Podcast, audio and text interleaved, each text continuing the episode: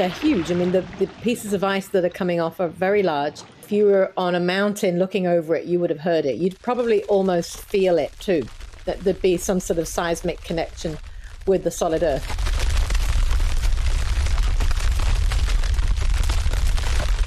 Professor Helen Fricker is a glaciologist at the Scripps Oceanographic Institute in California. She has been studying the recent sudden collapse of ice shelves in Antarctica. I have been looking at satellite data of the ice sheets now for 25 years, and I've seen changes happening very fast on, consecutive satellite imagery from one day to the next.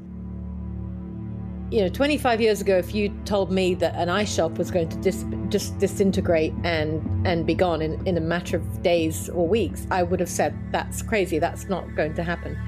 But we've seen that happen since. It's just a shift in our thinking of how vulnerable this system is to change. We, 20, 25 years ago, we would just not have expected Antarctica to just change quickly.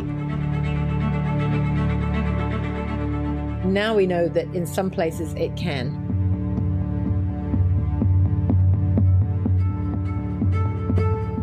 It's hard for scientists like Helen to make sense with any confidence of what is happening on Antarctica in the last few months. Are heat waves and ice shelf collapse within the normal range of activity of a continent that we haven't been studying for that long? Or are they a portent of future dramatic sea level rises caused by climate change? There is 57 metres of sea level rise potential in Antarctica. So even if we just lost, a few % of that, it would be significant. There's an awful lot you don't know, but you can say that there is no way that what is happening in Antarctica now won't cause additional sea level rise. Is that mostly right or mostly wrong? I don't think there are many glaciologists who believe we won't get sea level rise from Antarctica. I mean, we are definitely going to get more sea level rise coming from Antarctica.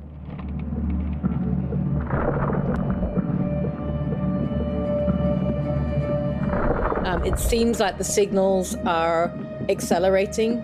The actual mass loss trajectory is steepening.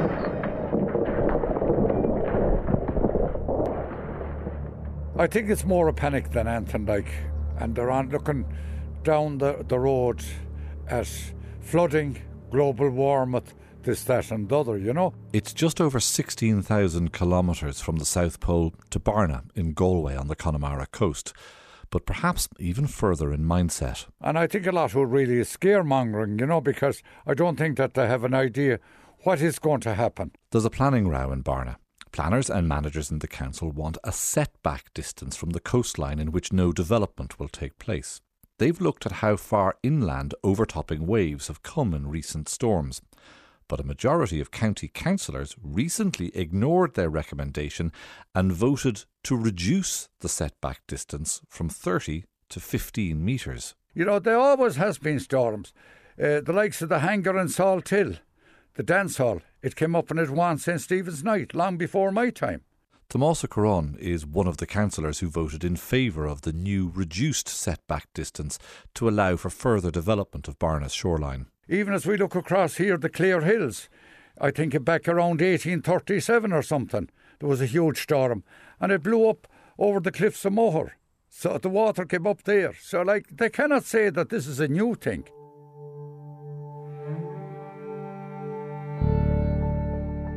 Right now, you probably think that you have the measure of this story. Construction-oriented county councillors ignore what the science has to say about sea level rise and vote to build in the path of an oncoming climate juggernaut. But when you scratch the surface of this story, it is far, far more socially and politically complex than it first appears. We've lived on this site since the 1870s. Her family over the road have lived there since the 1700s. And the two little mites in the bottom corner here, yours, yeah, they want to live here. They want to live in Barna, yeah. Dying to come back. If they had to buy, would any of them be able to? Absolutely not. It is a story that is as true of every other coastal settlement in the country as it is of Barna, and it demands a much more creative response from policymakers than what we have seen to date.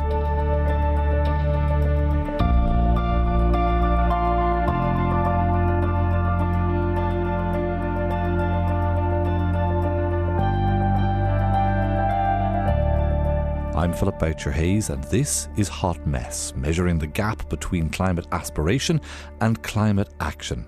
Episode 9, Buy, Rent, Retreat.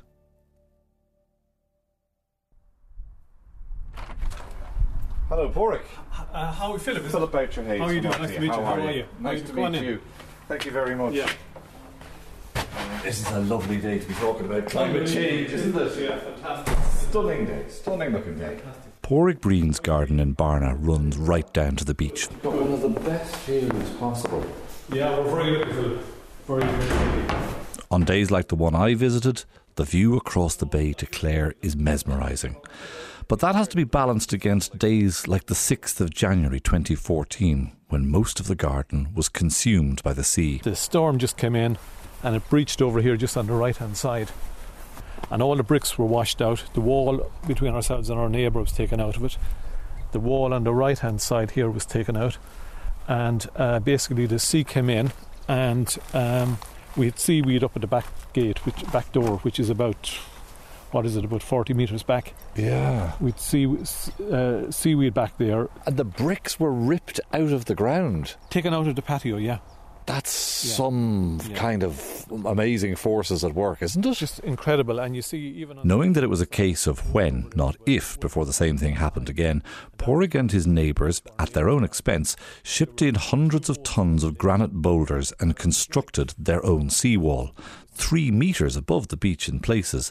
But even that is no match for the Atlantic. All those rocks have changed, even this year already. In the face of the forces that we're talking about, you're being reminded what a puny human being you are all the time. Oh, totally, absolutely. Yeah. Look at the sea wants to come in, the sea comes in, you know. And to be frank, even with this protection here, there's no guarantee that it won't come in again. So, look at it. It's very important that the building line isn't too close to the sea. It's just such an obvious point.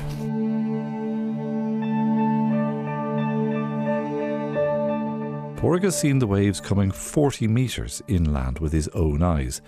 But at a recent council meeting, elected representatives voted in favour of reducing the setback for development from the high water mark from 30 metres to 15 metres in order to facilitate potential future high-density housing. And nature is changing, you know, sea levels are rising. Changing a building line and bringing it closer to the high water line just doesn't make any sense. Going 15 metres isn't enough. You want to be at least 30 metres. And you've read the IPCC reports. You know what is being projected for the end of the century, which would put this house really right directly in the firing line, wouldn't it? Look, it's, you know, there was a map published recently in one of the local newspapers showing just where the flooding area could be in years to come, and we're right in the line, we're right in the line. Nature will do what nature will do, but I think we just need to be careful that we don't, almost in a sense, annoy it by bringing a building line closer than it might otherwise be. Why tempt it? Why tempt fate?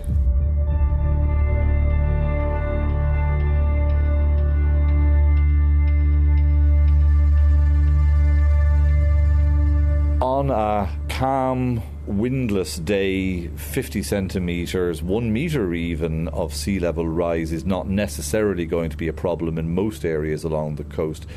But those aren't the eventualities that we worry about, are they? As a rough guideline, you can assume the sea will move in by or threaten about 100 metres for every metre of sea level rise. Just a few kilometres back down the road in UCG, Alastair McKinstry is a climate scientist working at the Irish Centre for High-End Computing. He's been modelling what the coastline will look like by the end of the century. Most predictions centre around 1 metre of sea level rise. But what is happening in Antarctica introduces uncertainty. The thing we don't get right is ice sheet melting, because we've never seen the ice sheets melt, personally. Our models don't cover that science, but we think it's a degree of accuracy. In that expert assessment, it had a much broader range and gave about a 5% chance of 2.5 metres by 2100. 2.5 metres would mean wave overtopping and flooding 250 metres inland of the present-day high tide mark. Yes, it's only a 5% chance, but sea levels won't suddenly stop rising in 2100.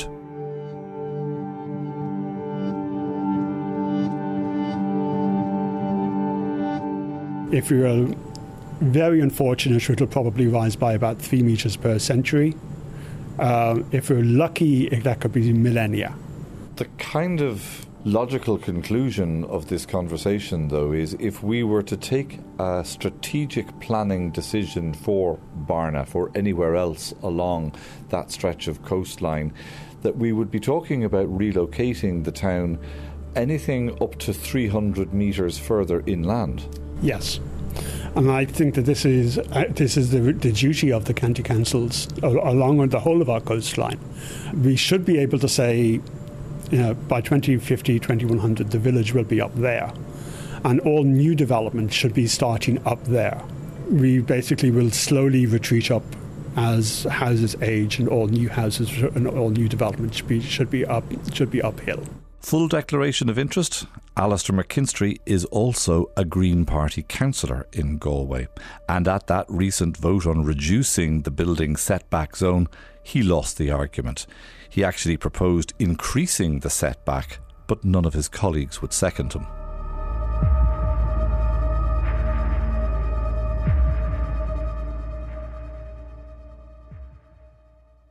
Because every metre the sea level goes up, it comes in 100 metres, the impact on Barna will be quite dramatic.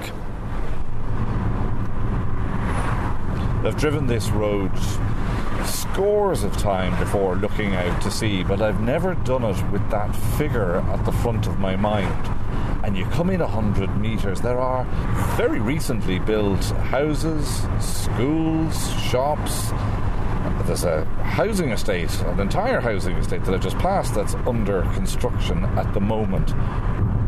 And I'm reminded of that phrase, the day that you buy is the day that you sell, and you wonder, 20, 30, 40 years from now, how confident could anybody be that they would be able to sell without taking a huge loss? Lovely to meet you. How are you? Not too bad, yourself? Good. No, it would be expressing too much confidence in the weather to not put a coat on, so I think I will. You better do that. Peter Ó Féagáin owns a bit of land in Barna, between the sea and the main road through the village. We're facing south, overlooking Goway Bay and the Clare Hills. And to the north of us you have the R336, the main road to South Connemara. Small enough little field here, just under an acre. How much in total have you got? Just between these two fields and a bit up to the road is 3 acres. If you were able to do as you want, what would you like to see here? I would like to see a classy residential development in here, nice design, But proposals to build a high-density development on this site have split the community. Some want the housing. Barna is only 5 miles from Galway City. Some don't want their view spoiled. Some think that reducing the setback distance from 30 to 15 metres from the high water mark to facilitate this development is short-sighted. Right, there's a handsome collection of people. Who are they? So the man on the top left is my great-grandfather, John. A sequence of pictures hanging on the wall of Peter's kitchen best explains his point of view. On the left there is Peter Ó Féagáin and his wife, Mary Concanon. And then you have my parents on their marriage day. Below that you have myself, my wife, Shona, on our marriage day. And you have two of our kids there as well, Nicholas and Alice. So and everybody in this picture has lived here? Has lived on this site, yeah. And the two little mites in the bottom corner here, yours, yeah, they want to live here. They want to live in Barna, yeah. One of them is living in Crockwell and the other one is currently living in London. She's finishing college over there. But wants to come back here. Wants to come back, yeah. It's dying to come back. She'll be finished next June, please God, and she can't wait to get back. And as property prices are right now, if they had to buy, would any of them be able to? Absolutely not. Like, Barna has been a very desirable place to live in since the 1970s.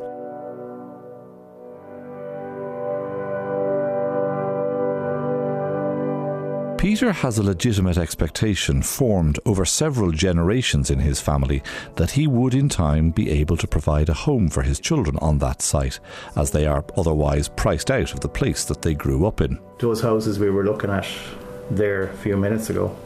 Down on the sea, yeah. Down on the sea. In the second row off the sea, one of them went 870,000 a year and a half ago. Okay. So, not exactly starter homes. No, it's not. No. Will I be mother and do tea there? Yeah, whatever you want. A week or stronger. Logically enough, though, the proximity to the sea would suggest that there is a flood risk. No? That's I suppose, a naive way of looking at it. Okay, so if you look at it from a scientific perspective, if you look at it from a site-specific flood risk perspective, the data suggests otherwise. So there's little or no risk. As I said, there was a 100-year and a 1,000-year prediction done on a site-specific flood risk assessment on that site. That you commissioned, did you? I commissioned one of them, yeah. They said that there was a small area in the corner of the site on the west side of it within the area for a public park that may be subject to flooding. Really? Yes.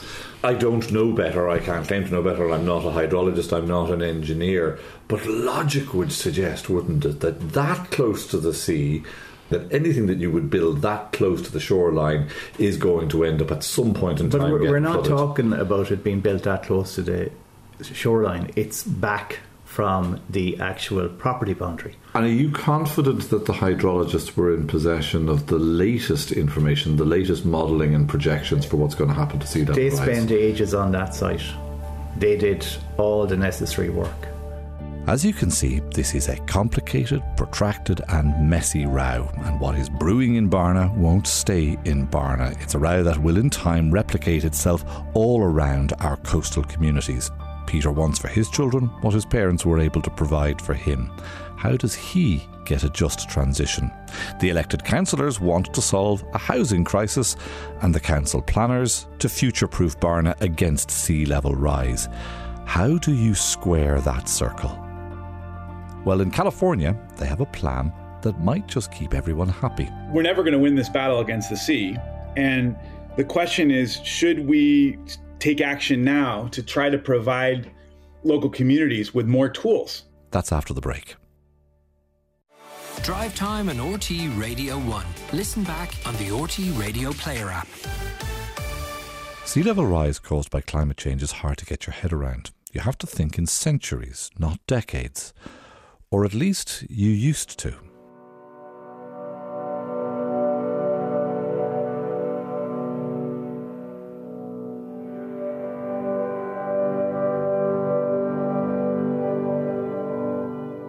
What we witness with the eastern part of Shackleton, which has been referred to as Conger Ice Shelf, it lost contact with the island and then it just disappeared.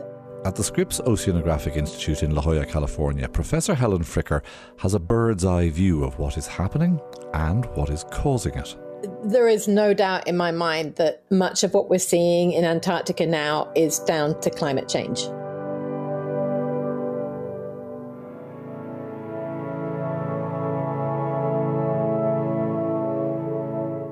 This is not natural variability. The changes that we're seeing are all down to what we've done by putting carbon dioxide into the atmosphere. And, you know, this is what we've done. We've perturbed the system, and there is no doubt in my mind that this is related to climate change. The most recent projections from the scientists in the IPCC about sea level rise are coalescing around a figure of about a metre by 2100.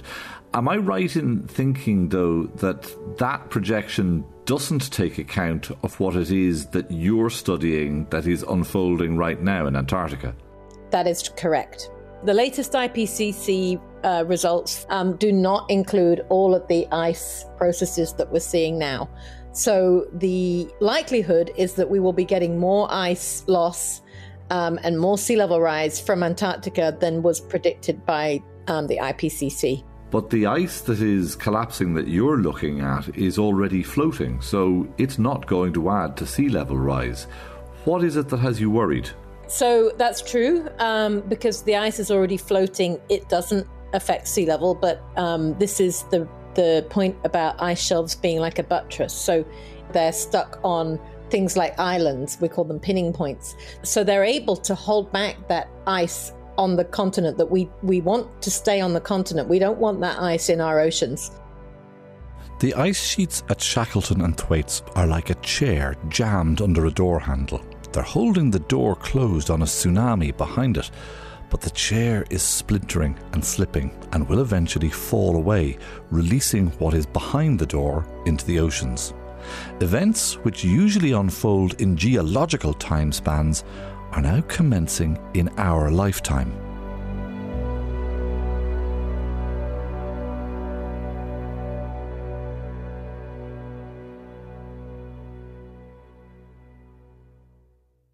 So if the water is going to come, what do we do in Barna and every other coastal settlement where the children, who are now in junior and senior infant classes, will be alive to see the waters rise by up to 1 metre?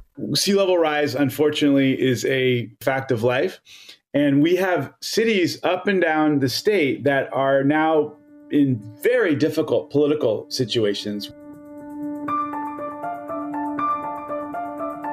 The property owners want the cities to spend more and more and more taxpayer dollars on anti-sea level rise mitigation. So putting up seawalls, that's all well and good, but we're never going to win this battle against the sea.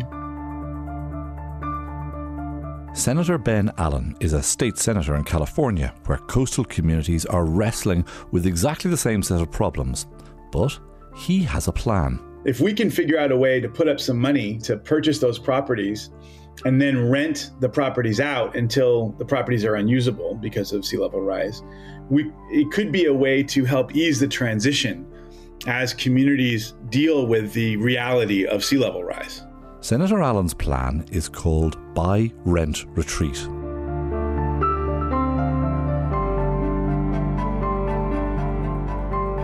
If your house is so close to the sea that it is going to be inundated in the next 100 years, the state will buy it from you now.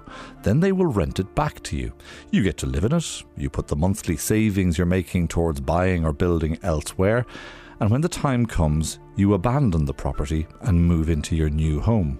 By which stage, the state has hopefully got its money back too, and hasn't had to build expensive flood defences all along the coast. If you think about the lives and treasure that could have been saved if California had taken action decades ago to lessen the impacts of our devastating wildfires, that's partly what I'm thinking about, right, with this bill, is that if we take proactive action now, we can save a lot of money down the line. And Senator, presumably for your project to work, you have to do it far enough in advance of the house getting gobbled up by the sea, 30, 40 years in advance. Otherwise, the state doesn't get a chance to make its money back. That's the idea. The idea is that this is going to be a break-even enterprise, that the state will not lose money, that we'll put up the money now, then we'll recoup the money later, and that over time, of course, we'll benefit from the fact that we're not having to put more and more public dollars into sea level rise mitigation. The idea is that it will pencil out. People love their homes, though, particularly if they've got a sea view. Is it not a hard sell for you convincing them to sell their homes when they want you to build a flood wall instead? This doesn't mandate a particular approach. It doesn't say to the communities that they have to retreat. It just provides them with a tool, a financial tool, to help ease that transition if that's what they decide to do. On paper, everyone could win in what is currently a lose-lose situation. But in the real world, or the part of it that Barna occupies at least, Buy, Rent, Retreat got a cooler reception. Peter Ó Féagáin, fighting to build near the seafront, reserved his position. I'd have to look into it. I mean, you've given a very high-level explanation of it there. I'd have to look into that. And Pádraig Breen, ever conscious of the risk of more flooding, saw its benefits but doubted that it was for him. I think one of the things in this, Philip, is the level of anxiety that you suffer from this. Is it a huge anxiety, or is it something that you can manage?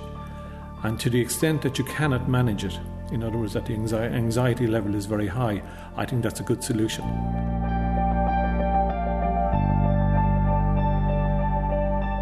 This story would end here, except that Galway County Council was recently persuaded to revisit its decision to change the setback from 30 metres to just 15 metres. They voted again, and they changed their minds.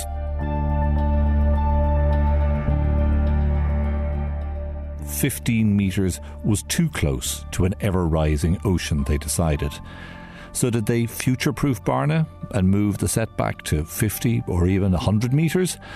No, they decided to leave things as they are at 30 metres.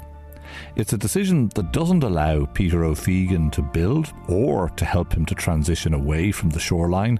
Neither does it adjust Barna to new climate realities. It does nothing really, only leave everything as it is.